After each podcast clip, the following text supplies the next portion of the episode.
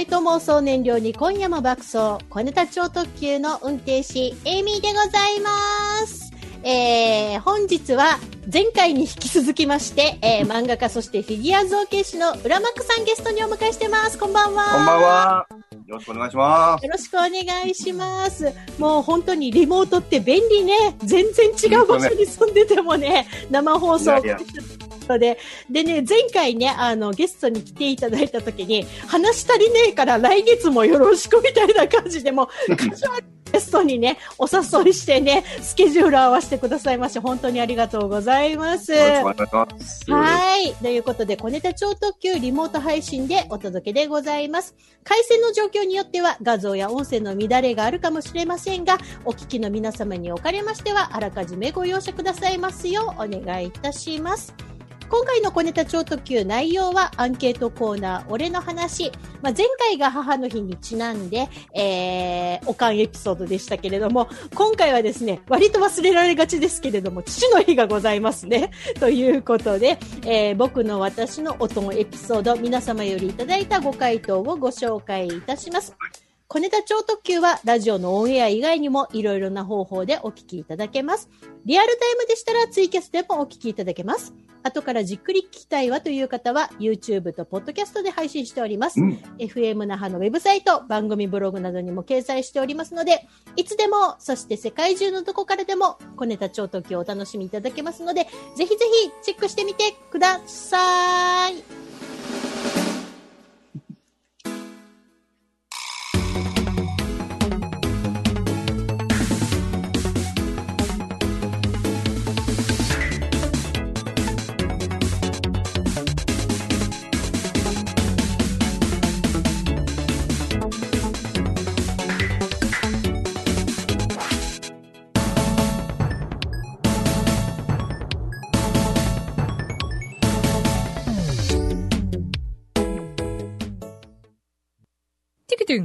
一日一善小ネタ超特急。FM 那覇の番組は YouTube チャンネルで動画も配信中。パソコンからスマホからいつでもどこでも FM 那覇でチャンネル登録してね。あなたの夢を叶えるラジオ FM 那覇。ザーランザーラン。今日から実践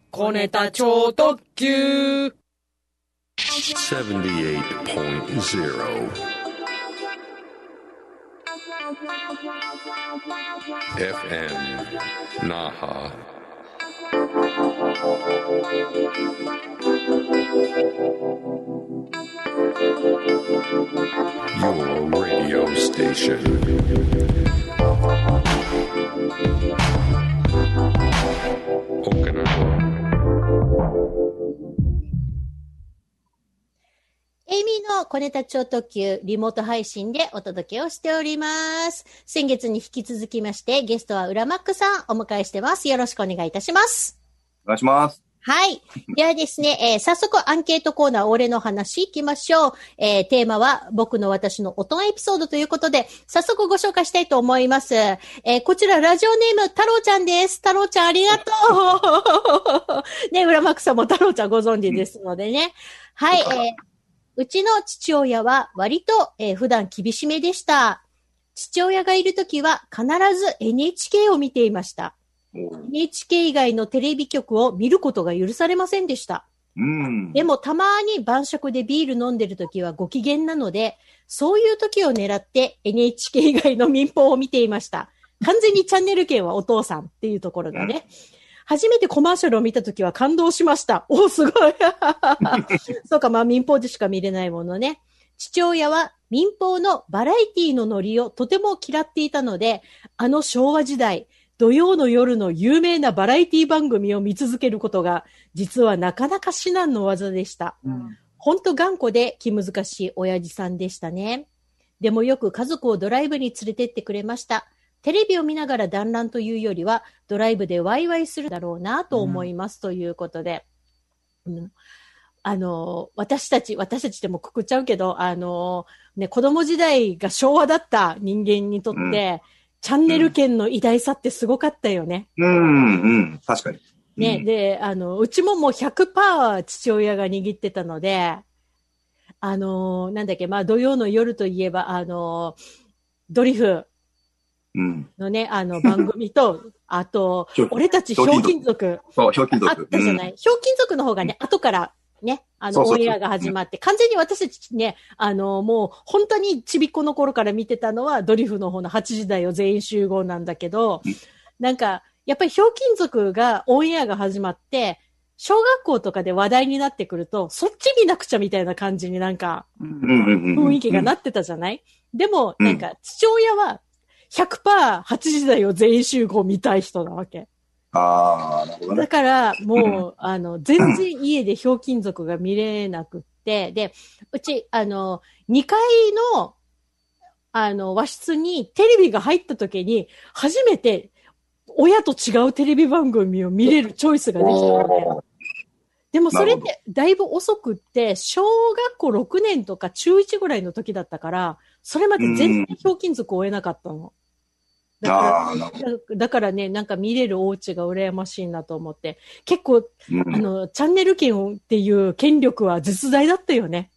いや、うちはね、女状態なんだよね。女が多いんで。親父は黙ってその中にいるって感じで、あんまりなかったな、チャンネル系はあ。行使してなかったじゃあ、。じゃあ、どっちかっていうと、お母さんとか、女性が見たいものが優先だった。うち、うん、姉貴と妹もいて、そう、うんなんかね、でうわーくっちゃべってる家だったから。今も変わってんだけど、うん、うんなんか親父は黙ってる感じだったなあ。そうなんだ。ああ、うん。そういうなるか、あの、人数の比率って確かに、ちょっとね、あの、男女、あの、男性の方がね、あの、多い家庭と女性の方が多い家庭だとね、そこら辺、あの、お茶の間の空気感も違ってたのかもね、だいぶね。違うと思うよね。やっぱうん女の人いっぱいいると雰囲気はね、うんそっちが強くなるね。やっぱり。ねえ、あとなんか、うんめちゃくちゃ喋り声がでかいっていう感じになっちゃうよね。そう。そそうれはなんだよ。うーん、わかるわ。じゃあ続きましていきましょう。ラジオネームしここさんです。ありがとうございます。昔飼ってたケモジャの犬をおとんが散歩に連れて行った時のエピソードです。ある日、散歩中に立ち寄った波の上ビーチで、これ那覇市にあるね、ビーチなんですけど、波の上ビーチで砂浜から海に向かって、そーれーと犬を投げ、泳いで戻ってくる犬をまた、そーれーと投げることを数回繰り返して帰ってきました。結構大問題になる感じの。まあ、まあまあ、じゃれて、ね、海に入るの好きな子もいるからね、ワンちゃんね。ビーチから家までの3キロの道のりを歩いて帰ってきたのに、まだずぶ濡れのケモジャの犬を見たおかんが激怒し、おとんに、犬を海に投げるなと訴えるのですが、泳げるものを海に入れてなぜ悪いと言って聞かないおとん。普段喧嘩しない両親がずぶ濡れの犬を挟んで言い合う姿におろおろする私。譲らないおとんに対しておかんが、よく見てごらん。この子は雑種なんだよ。短足なんだよ。溺れちゃうよ。と、痛烈な差別発言を浴びせ、納得したおとんが、ワンが悪かった。まあ、ワンっていうのはね、男性がね、自分のこと、俺がっていう時ワンって言うんですけど、ワンが悪かったと折れ、喧嘩が終了しました。両親の喧嘩という激レアな展開と、おとんのトラウマ級な犬の散歩と、おかんの差別発言が印象的なエピソードでした。結構ね、昔はね、荒かったよね。いや、まあ、男はやんちゃだからね、やることがね。ねえうん。まあね、ワンちゃんがね、もともと海に入るのが好きな子だったからね、喜ぶかと思ってやっちゃったのかもしんないけど、イエーイみたいな感じで。な んひどい。かさ、昔はさ、うん割とお父さんとかさ、赤ちゃんとかさ、高い高いからの、ジャンプみたいな感じで投げてたお父さんとかいたじゃん。俺もややってたやってた。ねえ子供投げてたよそうそうそう。あれやっぱりさ、あの、なんか、旗から見てて、やべえってなるね、あの、びっくりする人もいてるし、やっぱそういうところで、なんか、ね、あの、昔と今だとね、だいぶリテラシーが変わってきたなって感はあるので、今これやっちゃうとまあね、YouTube だとね、大炎上拡散するパターンの散歩の仕方ね。それでもね、男はね、楽しまそうと思ってやってる場合が多いんだよね。そうそうそうそう。楽しいだろ？楽しいだろ？って、ねえあのサービスのつもりでやってて、怒られるんだよね怒られるっていうのは、そうそうそうまあ俺もそうだったから、そう。わかるよ、わ。よかれ、よかれと思ってやってんだよ。よかれと思ってやってるんだけどね、みんな。犬にも、子供たちにも。そう。怒られるんだよね、後でね。そうそう。で、はいはいちなみにこの散歩の舞台の波の上ビーチは、今ですね、緊急事態宣言が出てまして、閉鎖になっております。うーん。やっぱりね、あの、オープンにしちゃうともう時期が時期だから、入っちゃう人もいるし、集まっちゃうんだよね、うんやっぱりね。あのな、観光の方とかも。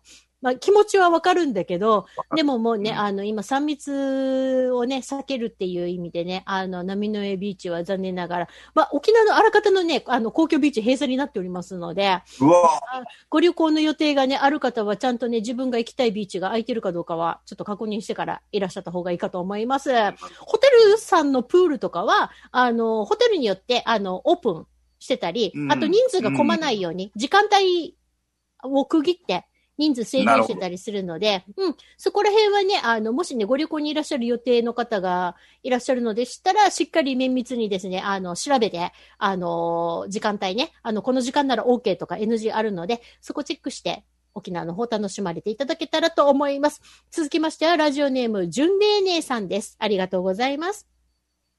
お父さんがとってもボーリングが大好きで、本当に上手でした。ボールを投げればターキーは当たり前。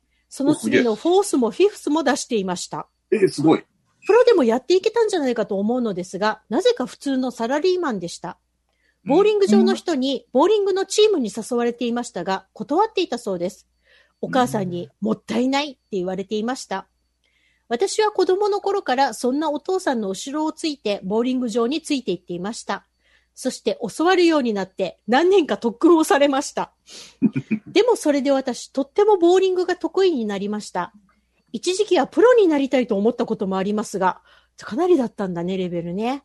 それはお父さんに止められました。あ、プロになるのは止められたんだ。現在は趣味でやっています。今お父さんは自宅でマイボールをずっと磨いているそうです。私も家族がいるのですが、たまに子供を主人にお願いして、ストレス発散でボーリングをしに行きます。ストライクをきれいに出せたときは本当にスカッとします。ただそれも今はできていないです。早くボールを持ちたいということで。そうか、ボーリング場とかも、今ちょっとね、クローズしてたりとかするのかな？沖もしね、うんあの、沖縄だったらね、沖縄はもうほとんどそういう遊戯施設がクローズになってたりとか、うん、するので、あの、沖縄はね、ほら、あの、アルコールの提供が禁止になって、アルコールを提供するお店自体に休業要請とかが出てたりするので、うん。なんかそういうところでクローズになってる店も多いし、で、遊戯施設とかももう自主的なクローズ、要請じゃなくて自主的にクローズしたりとかっていうところも多いので、もう、なんかね、あの、沖縄の人たちのね、ちょっと、あの、もう、これがね、こういう感じが1年も続いて、さ、それでも全然感染者が下がらないっていうところのね、あの、ちゃんと守ってる人たちのストレスっていうのってすごいのよ、やっぱり。うん、あの、会食にも行かない、人混みにも出ない、で、あの、なんだっけ、もう本当に、リモートできるところはリモートしてたりとか、で、あのーまたね、小中学校とかの休校も始まったので、昨日ぐらいから。あ、休校か。うん。うんで、あの、当面休校になったので、その、うん。共働きのお家は、じゃあ低学年の子供を一人で家にいとかすかって言ったら、家にいとかすわけにいかないじゃない？今。今のご時世って。で、でも結局それで学童に預けたとしたら、学童が3密になるじゃない？うん。うん。で、学童自体はオープンになってるところもあるので、ってなったら結局子供たち集まっちゃうから休校の意味もないみたいなので、こうぐるぐるぐるぐる、どうしたらいいのどうしたらいいのっていう連鎖が、この親御さんとか、その学童の先生とかも含めて、ぐるぐるぐるぐるなんか、どうしたらいいのどうしたらいいのがね、ずーっと回ってるんだよね。一年前もそうだったじゃない。うん。だけど、まだここがちゃんと、あの、整理されてないっていうか、じゃあ、休、うん休、あの、休校になったら、その、ね、あの、子供がいる共働きの親御さんたちはどう対処すればいいのかとか、例えば、お母さんが仕事休むってなったら、ね、それだけ給料が減るから、なんか保証あんのとか。まあ、あの、保証がね、那覇市の場合はね、あるらしい。うん。うん。だけど、それは企業が、あの、県に申請してもらう保証で、で、これにも限度額があるから、全員が全員もらえるわけじゃないし、なんかそこら辺のね、下支えがまだうまく回ってないっていうのが、うん、あってね、なんか結構ツイッターとか見てると、あの、沖縄のその小さいお子さんを持つお母さんたちの嘆きとか、もっと早く、あの、こういう、あの、じゃあこういうふうに対処しますっていうリリースを出してほしいとかっていうね、戸惑いとか怒りが、あの、毎日伝わってくるので、うん。うん、まあね。うん。まあね、一番でもね、これで煽り受けてるのは、やっぱちっちゃい子っていうか、学校通ってる子だと思って、そのね、給食は黙って食え。で、あの、入学、入学、えっ、と、去年、新入生で入学した子なんかは、ノーマスクの友達の顔をまともに見たことない？クラスメートの子たち。で、給食の時は黙って食べなきゃいけない。運動会はなし。で、遠足もなし。修学旅行もなし。社会科見学もなし。みたいな。なんかそういう中でずっと学校に行ってたりとか、いきなり休みになって、い休みになったら友達とも遊べない、顔も見れないっていうのが続いてるってなると、お子さんたちの方が結構ね、あの潜在的なストレス大きいんじゃないかな。あの、大人はさ、あの、うんね、その不満も言うっていう、はけ口がどっかにあるけど、子供はない状態だから、ちょっと私、小1でこのコロナになった人とかって、それ以前の小学校とかの様子って知らないわけじゃない？うん。ってなったら、ちょっと、い、これの状況が当たり前だって思ったら、学校行くの自体が辛いなって思う子いっぱいいるんじゃないかなって、ちょっと、ううんん。これもそうだし、小学校1年に上がるって、最初の社会に出るステップなんだよね。うん。このタイミングとかあれを逃すって結構、そっから先の人生でもでかいと思うんだよね。そうそうそう。うんそこのフォローすごい大きいと思で、どんだけこれから先できるのかなっていうのはう思うね。うん。やっぱりね、学校じゃなきゃ得られないね、あの、体験とか経験って大きいけど、その機会をね、ことごとく失ってるっていうところでね、大人のフォローができるのかって言ったら、やっぱ親御さんだけではね、どうしようもない部分もあるから、親ができることは限界があるよ。うん社会性がまた別だからね。そうそう。だからなんかね、そこを、ね、あの、もしかしたら、その、なんだっけ、こう、よくさ、あの、人間って年齢層とかによって何々世代とか、ゆとり世代とか、いろいろ区切られたりするところの中に、まあ、あの、言われ方は嫌だけど、コロナ世代っていうか、その、ね、コロナ禍の時に、幼稚園とか小学校期を迎えた人が区切られるとしたら、あんまりいい意味で区切られなくなるのはちょっと悲しいなっていう気持ちがたうんただまあ全世界同時だからね。みんな知ってるじゃん、そうそうそう。みんな、みんな同じ苦難を味わってるからそ、でもね、みんな同じ苦難を味わってるから、じゃあ我慢しろっていうのと、あの、うん話はまた違うと思うね。あの、人の許容量ってみんな違うもんね。うん。メンタルの。中に受け入れられる許容量はみんな違うから、あの、すんごい受け入れられてるように見えるけど、実はう受け入れきれないんだけど、表に出せてない子もいっぱいいるだろうし、あ、いるだってね。う。うんん、難しいよね。だからそこね、この子何も言わないから大丈夫かなと思ったら、全然大丈夫じゃなかったっていうことはね、いっぱいあるので、なんか、私はほら、あの、自分に、あの、子供がいないので、そこのね、切実な辛さっていうのをね、あの自分の実生活の中で体験してないんだけど、多分もう同級生とかはみんな、もうほんと毎日あわあわ言いながら、子供の心配をし、ただね、俺一個思うのは、うん。あのー、うちの子供たちはもうなんつうの、青春真っ盛りな年なわけなんだけど、うん。俺らは自分たちの経験があるから、そうん。のキラキラした時間だったり経験だったりっていうのを遊びに行ったりデートしたりとかうん。できないのかわいそうって思いがちなんだけど、ううんーん、彼らにとってはそれがリアルでさ、うん。可愛いって言われても困るんだよね。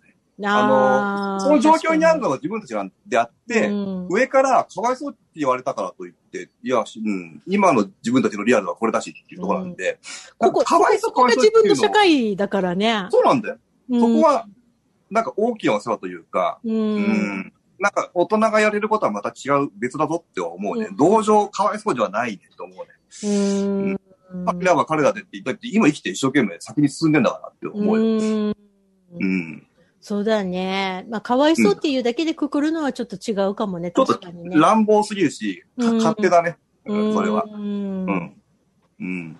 だってなんかね、あの、親、親っていうかまあ、大人の側あのー社会を支えてる大人の側も、どうにかしてあげたいっていう気持ちがあるけど、それがうん。ね、実行にならないし、またね、あのー世の中とか、そのなんだっけ、自粛とか、なんか、まあ、あの、条例とか、緊急事態宣言で、どうにもならないっていうところで、なんか子供に、この状況を味わわせてるの申し訳ないなっていう気持ちは、ずっ。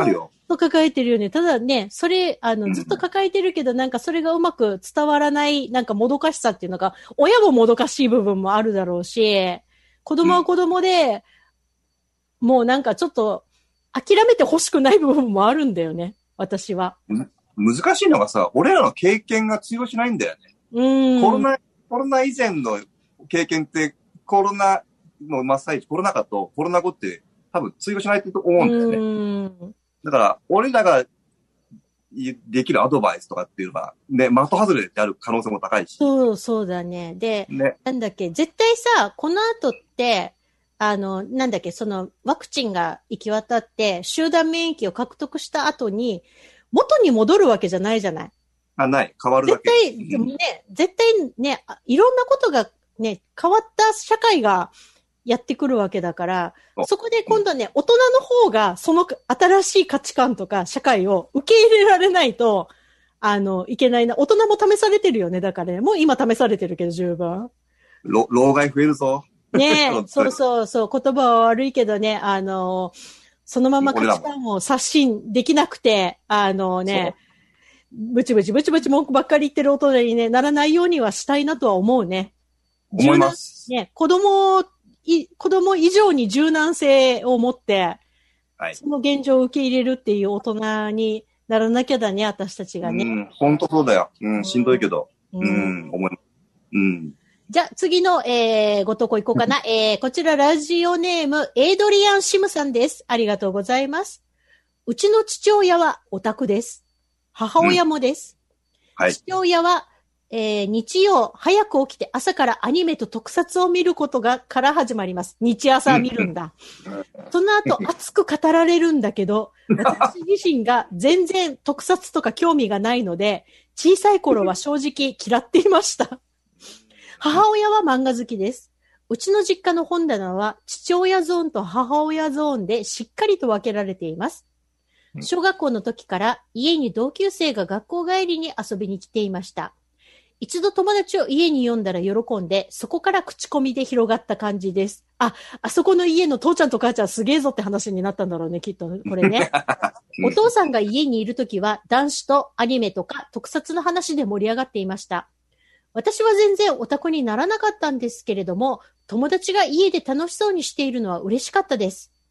今でも同窓会で、うちの家に遊びに行くのが楽しかったと友達に言われるのが嬉しいです。お父さんはもういないのですが、きっと喜んでくれてるだろうなと思いますということで。うん。うん。でも、本読みのお家は、あれだよね。やっぱ、親の書棚の影響って結構私はすごいと思ってて。うん。思う。うん。なんか、私が、あの、小説とかを読むのが好きになったのは、明らかに母親の。影響で、で、結構なんだっけ、あの、お母さんの読書もだん変遷するにつれて、書棚が変わるわけじゃない？内容が。そうすると私もの読書傾向も変わるんだよね。最初の頃は、日本の作家の小説が多かったのね。私が中学の前半ぐらいまでは。うん。私が中学の後半ぐらいになってきたら、海外の小説をうちの母親が読むようになって、うんで、そこから影響されて、で、私ね、うちの祖父の本棚から最も影響を受けてて、ええうちの祖父は、あの、海外のノベルが大好きだったのね。で、もう海外のハードボイルドとかミステリーが大好きだったから、割と私ね、あの、読書傾向で、海外のハードボイルドを読むようになったのが早かったんだけど、それも完全におじいちゃんの影響で、でもう、んだからうん、でもさ、高校生とかさ、女子大生で、海外のゴリゴリのハードボイルド読んでる人誰もいないんだよね。うん、なるほど。うんだから、この読書体験をく共有はできなかったけど、おじいちゃんとは共有できてた。なるかっこいいな。う。うんん。ああとね、うんあの、うちの父親はどっちかっていうと、あのーなんて言えばいいのかな。まあ、あの趣味が、あのライフルの、あの、あれなので、シューティングだったので、あの、クレー射撃とかをやってる人だったので、なので、そういうのの、あの、ガンの雑誌はいはい。とか、あの、うんそういうシューティング系のものの雑誌とかが結構あったので、私そういうのもね、割と雑多に読んでたので、うーん。そうなのか、今、あの、イスラエル軍が主力で使ってるライフルはこれなのかとかっていうのを 小学校の頃から 読んでる変な子だったんだけど、うん、なんかそういう、やっぱりね、親からの影響って本棚で、あの、自分の読書傾向とか、趣味とかが決定づけられた人って結構多いんじゃないかな。本読みはそれはあるだろうねう。ーん。なので、なんか、自分の本棚をプッて見ると、あれこれ、うちの母親とだいぶ書棚被ってないっていうような感じのを、あの、思う時も確かにあります。続きましていきましょう。こちら、ラジオネームマーサさんです。ありがとうございます。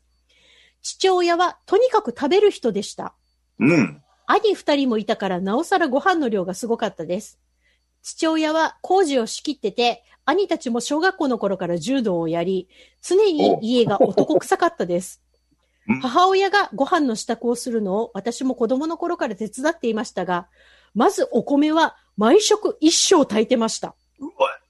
一升すごいあとはとにかく肉。母はホットプレートを駆使して、とにかく肉と野菜を焼いていました。お弁当もおにぎりのでかいものを3つで1人分と、あと肉を揚げてるのとか焼いてるのとかを添えてました。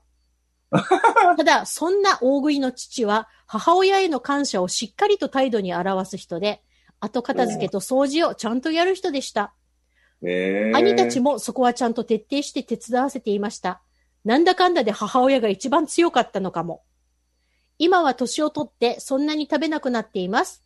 母は今が楽ちんと言っています。私と兄も実家を離れているので、本当は集まって焼肉したいんだけど、できないですね。とりあえず父の日は美味しい肉を送りたいと思っていますということで、うん。男子が多いと米の量がすごいらしいね。てか、一升って10号だよ。一升って15号だよ。ねえ。10号って茶碗20杯ぐらいじゃない？そうそうそう。すげえな。マジか。米研ぐのだけでもすごい大変じゃない？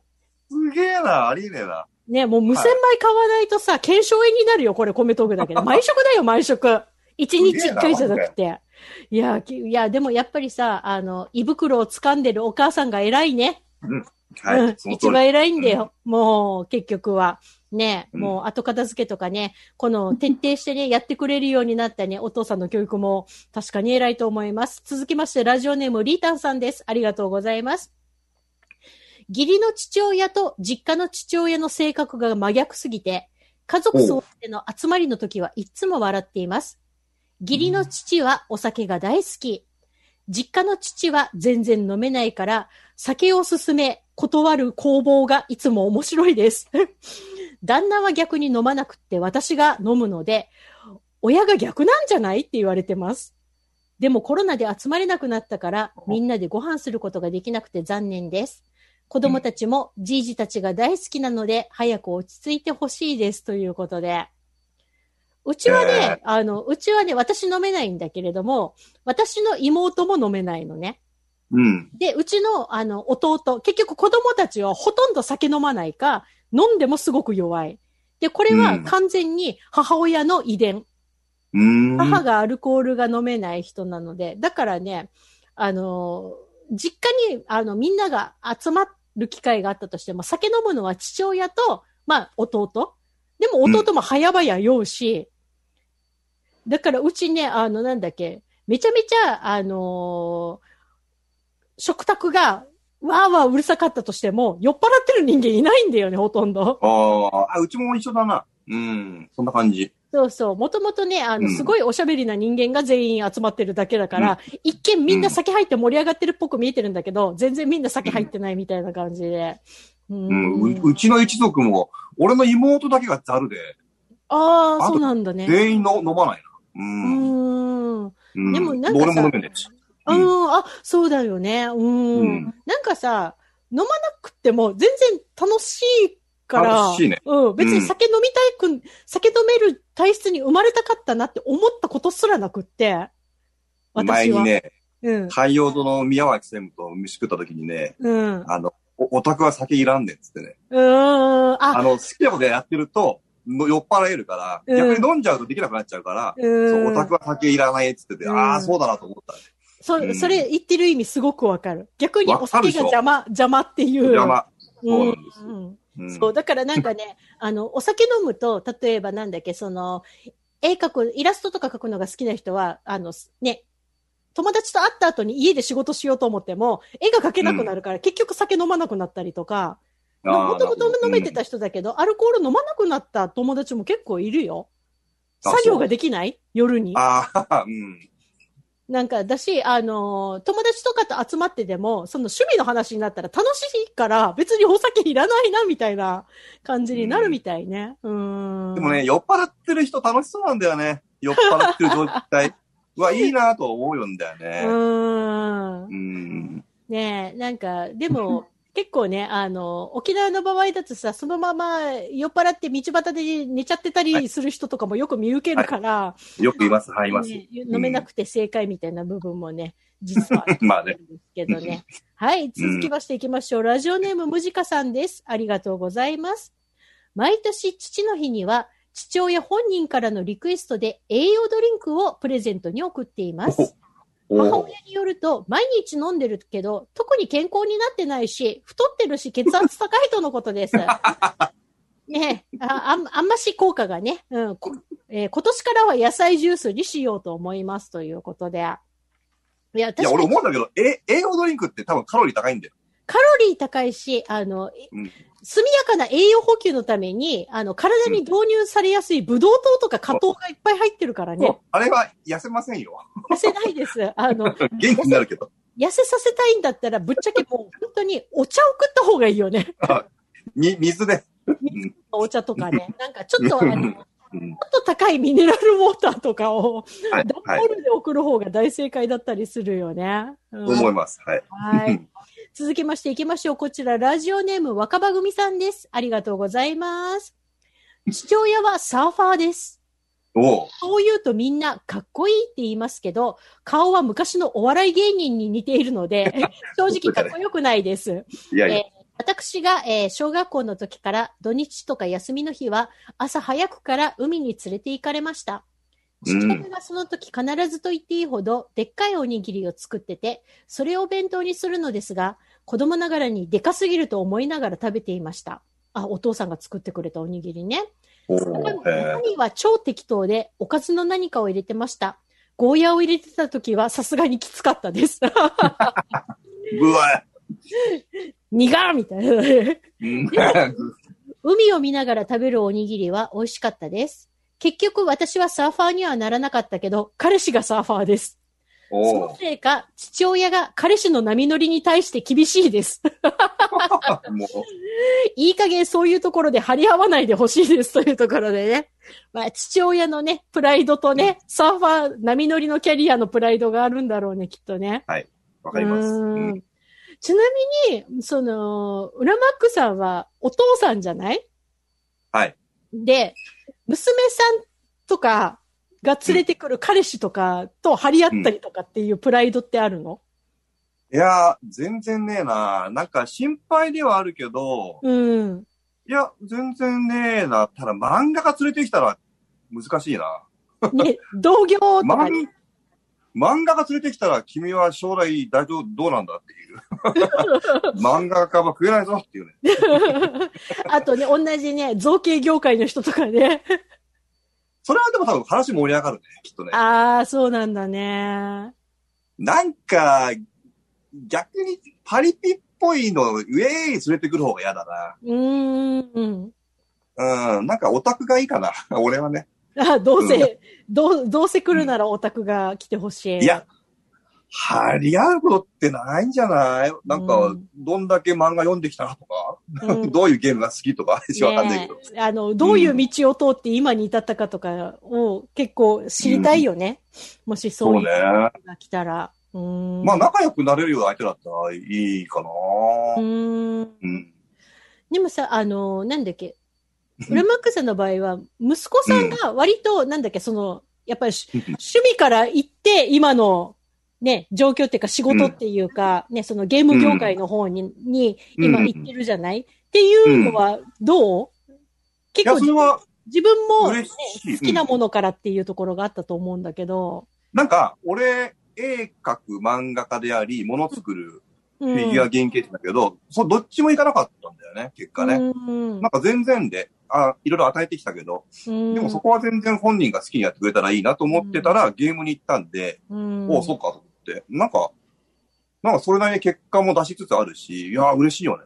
ううんん。うん。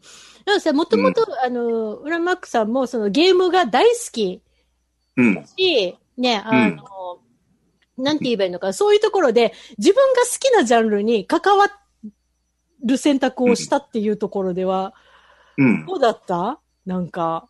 いや、いや、いや、もう嬉しいし、う。うんーんと、そうなったらなったで、うん。なんか、ちょっとジャンル、業界は違えど、俺が持ってるコネとかを全部使って、うん。もう、なんと、もう自分がしたいところを極めていってほしいなと思うから、うんもう、もう俺はガンガン踏みつけて、うん。なんか楽しいせ世界にしてくれ、お前が、と思うよ。マジで。うん。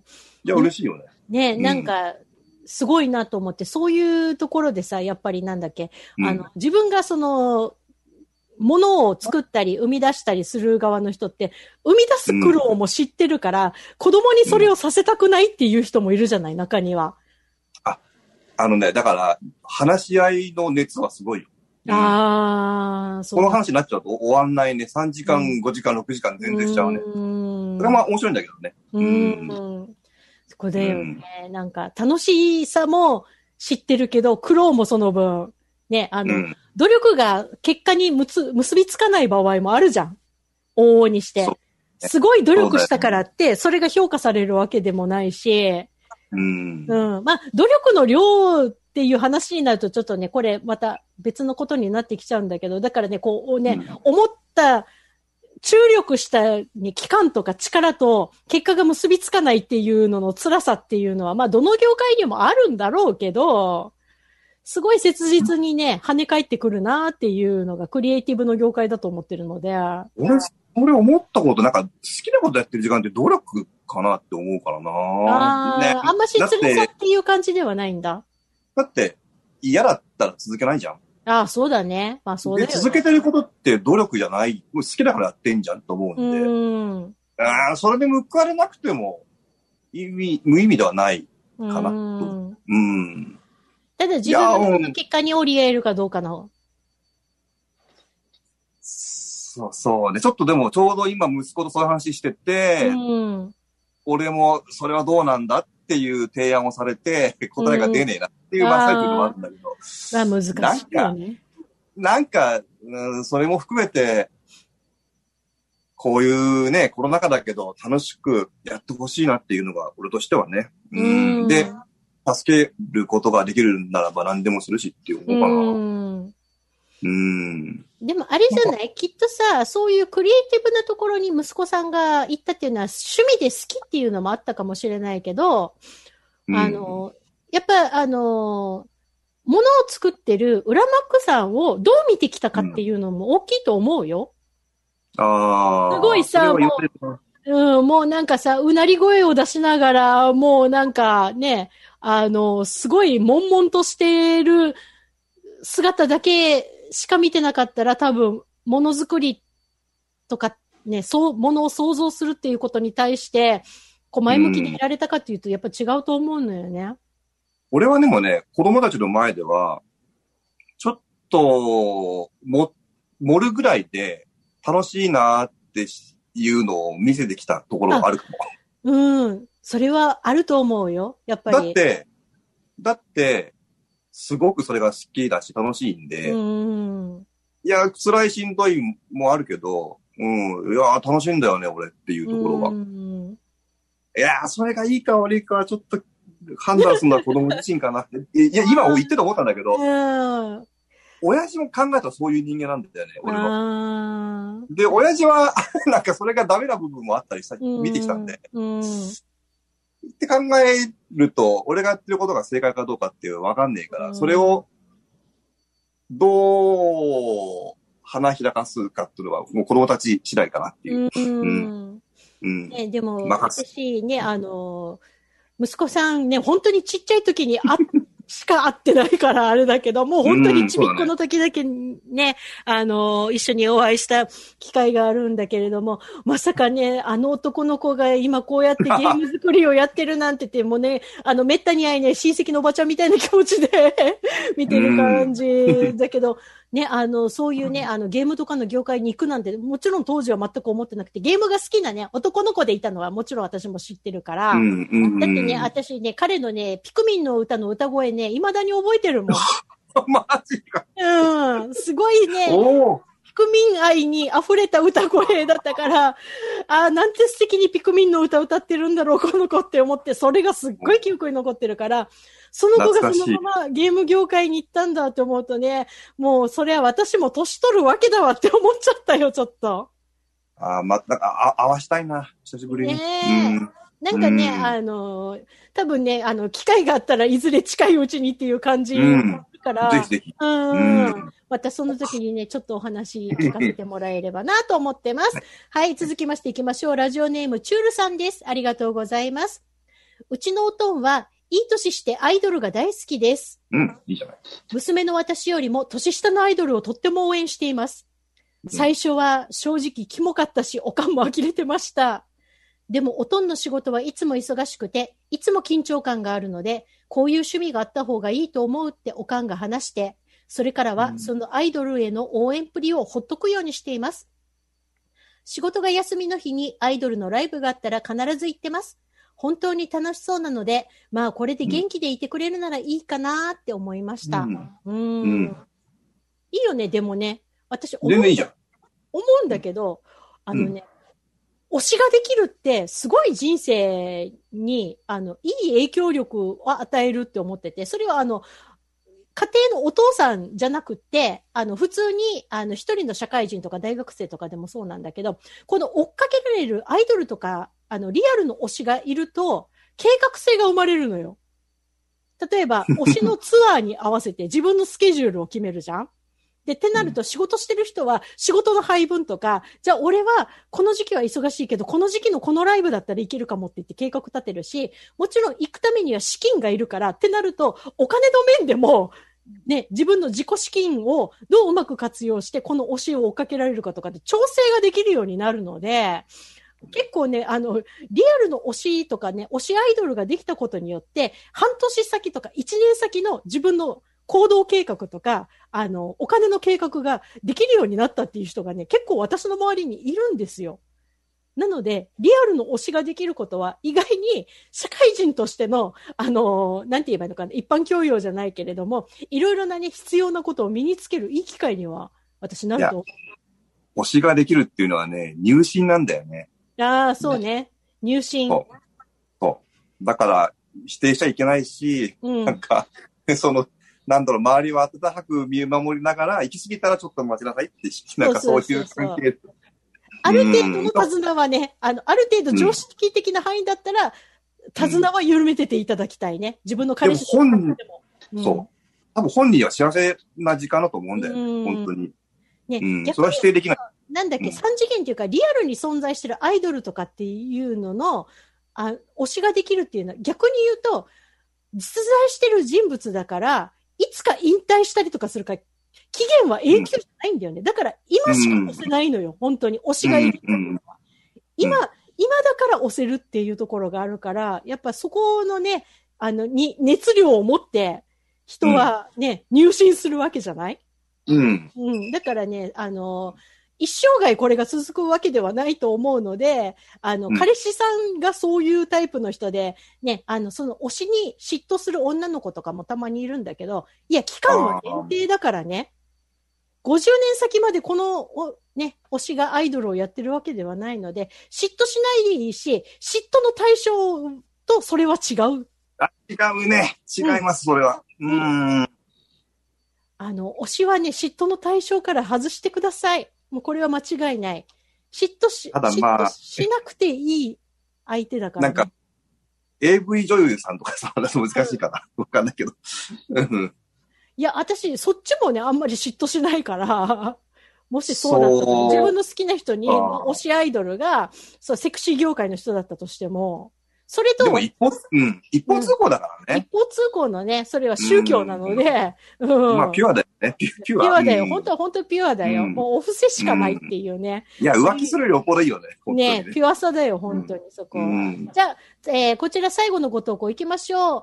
えー、ラジオネーム、ちゃんぽんさんです。ありがとうございます。私のお父さんは、お母さんに一目惚れをして相当猛アタックをしたそうです。そして交際して結婚。今のお父さんはお母さんの尻に敷かれている感じですが仲良しです。でも前にお母さんがこっそり言ってたんですが、お父さんのアタックぶりはちょっとストーカーっぽくて怖かったらしいです。でも悪い人じゃないみたいだからってことで付き合ったそうです。でも母の日とかお母さんの誕生日にはお父さんが毎年張り切ってお祝いをしてます。これでよかったんだろうなって思ってます。うんなるほど。でもね、うちのね、父親も割とお母さんのストーカーだったのね。ああ、そうなんだ。うん、あの、うちの母親はバスガイドしてたんですよ。おおなるほど。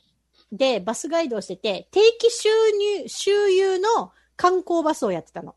だから、毎週何曜日に、ここのバスセンターから観光バスが出ます。で、定期観光バスですっていうののバスガイドを母親がしてて、うちの父親は地元在住なのに関わらず、その定期観光バスにしょっちゅう乗ってて、うちの。母親がこれに乗って乗務して、バスガイドするって知ってたから。っおていう話を大人になってから聞いて、ストーカーじゃんってみ、いとこ全員で言ったっていう。なんかでもさ、時代？その、うちも実はそうだよ。うちの親父も一目惚れしたらしくって、うん。もう推しの一手で、当時母22とかだよ。うん。で、もう推しに負けて結婚したっつっててさ、うん、なんか、うんなんか、なんであの人選んだの？って聞いたら、いや、すごい押してくるんだもん。いや え、それで結結婚するの？みたいな。多いんじゃない？そういう、のはそういう恋愛の仕方ってあったんだろうね。うーん。ちなみにですね、次回のアンケートテーマなんですけど、来月7月じゃないですか。で、まあまあ、あの、まあかん、ぶっちゃけ関係ないんだけど、まあアメリカの独立記念日が7月4日っていうことでね、はい。あの、うん。沖縄は独立記念日の時って、カデナカーニバルやるから、割と体感的に7月といえば独立記念日っていうのがね、割とみんなが体に刷り込まれてるんですけれども、まあ次回はですね、えー私の独立記念日、自分が大人になったなとか、親離れしたなっていう思い出をですね、あの、皆さんに投稿していただきたいので。えーアンケートテーマは、俺的インディペンデンスデー。こちらの方で、えーアンケート募集したいと思います。小ネタ超特急のブログに、えーこちらアンケートの方の枠を募集しますので、皆様ぜひぜひご投稿ください。ということで、小ネタ超特急、俺の話のコーナーでした。テキテン。一日一善小ネタ超特急。78.0 FM Naha.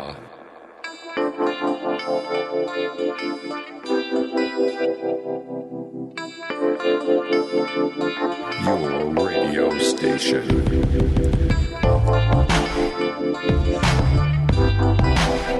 Okinawa. 意味の小ネタ超特急リモート配信でお届けをしております。ということで、えー、浦幕さんに、えーゲストにお越しいただいてますけれども、ちょっと前回話ができなかったんだけれども、うん。まあ去年今年と、あの、結構ね、あのーコミケとか、ワンフェスとかいろんなものがなくなり、発表の場がなくなったっていう人もいっぱいいると思うんだけれども、う浦マックさんは結こう、まあそういう場でね、あのサークル活動とかももちろんね、活発にされてたのはね、あの、ご存知の方も多いと思うんですけれども、その中でも結構やれたことっていろいろあったかな、あのね、うーんと、コミッケとワンフェスは年に1回ずっと出てたんだけど、うん。それがなくなる生活っていうのはやっぱ戸惑って、うん。で、うーん、なんか友達から誘われて、えっ、と、アートギャラリーっていうの美術部、美術展うん。に作品参加とか、みんなで動画作って、なんか、配信のコンペ参加とかやってたけど、うんうん、見た見た見た。ああのね、えっと、やっぱり何かをしたいっていう衝動はすごくあるのね。うんうんで、手を動かして、やり終えて、うん。ってなるんだけど、えっ、とね、なんていうかな、たどり着かない感じ。なんか、終わらして、出してってなるんだけど、うんと、自分が求めてた達成とかさ、うん。ゴールに行かないまま流れていく感じがあって、うん。だから、なんか精神的になんか、ずっと着地ができない状態が続いてる感じするんだよ。ああ、そうなんだ。で、あの、創作っていう意味ではね。うん。うん。うん。なんか一つ一つ、あ、終わ、うん着地して、これ、終わ,、うん終わった、また次っていう、この波が、うん自分の中では体感できてない感じなんだ。そう、常にやってるし、向き合ってるし、楽しいし、うんで、うん、いろんな人と関わりながらやったりするんだけど、うんなんかそうね、いや、なんか、いや、成し遂げたっていうのは、なんかつかめない。ずっとなんか、うんやっぱイベントって大きいんだよね。特に立体とかやってると。うん。